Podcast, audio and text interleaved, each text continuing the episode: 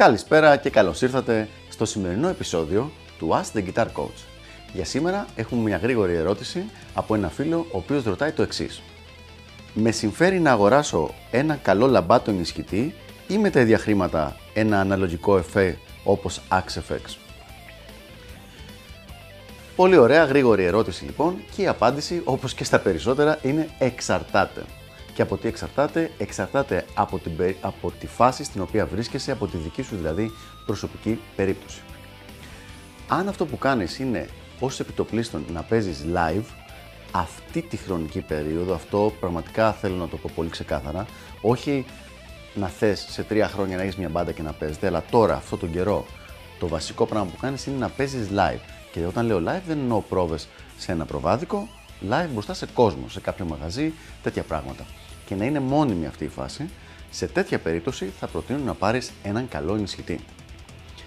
Αν όμως, αντίθετα, αυτό που κάνεις τον περισσότερο καιρό είναι να μελετάς, ε, να παίζεις ίσως σε κάποιες πρόβες με φίλους, να ηχογραφείς και αντίστοιχες τέτοιες δραστηριότητες, τότε με διαφορά θα πρότεινα να πάρεις το Axe FX ή κάτι αντίστοιχο το οποίο να σου ταιριάζει.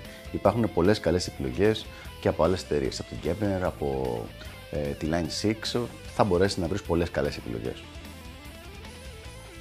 Το να έχεις πρόσβαση σε ένα τέτοιο καλό πολυεφέ θα σου δώσει τη δυνατότητα να επεξεργαστείς και να πειραματιστείς πολύ τον ήχο και να μάθεις πολλά διαφορετικά πράγματα. Κάτι το οποίο ο ενισχυτής δεν είναι ότι δεν στο δίνει καθόλου, στο δίνει πολύ όμως λιγότερο. Προσωπικά τώρα τι κάνω εγώ; Εγώ έχω και τα δύο. Έχω και ένα πολύ καλό ενισχυτή από τη Line 6 και κάποια καλά πολυεφέ. Χρησιμοποιώ σαφώς περισσότερο τα πολυεφέ. Και ο λόγος είναι, όπως είπα και πριν, ότι επειδή τα live που παίζουν είναι πάρα πολύ σπάνια, με βλέπω συνέχεια και είμαι με τον προ ενισχυτή και με τα εφέ για να φτιάξω τον ήχο που θέλω κάθε φορά, είτε για τη μελέτη μου είτε για την ηχογράφηση, που είναι το πιο σημαντικό και το πιο συνηθισμένο για μένα.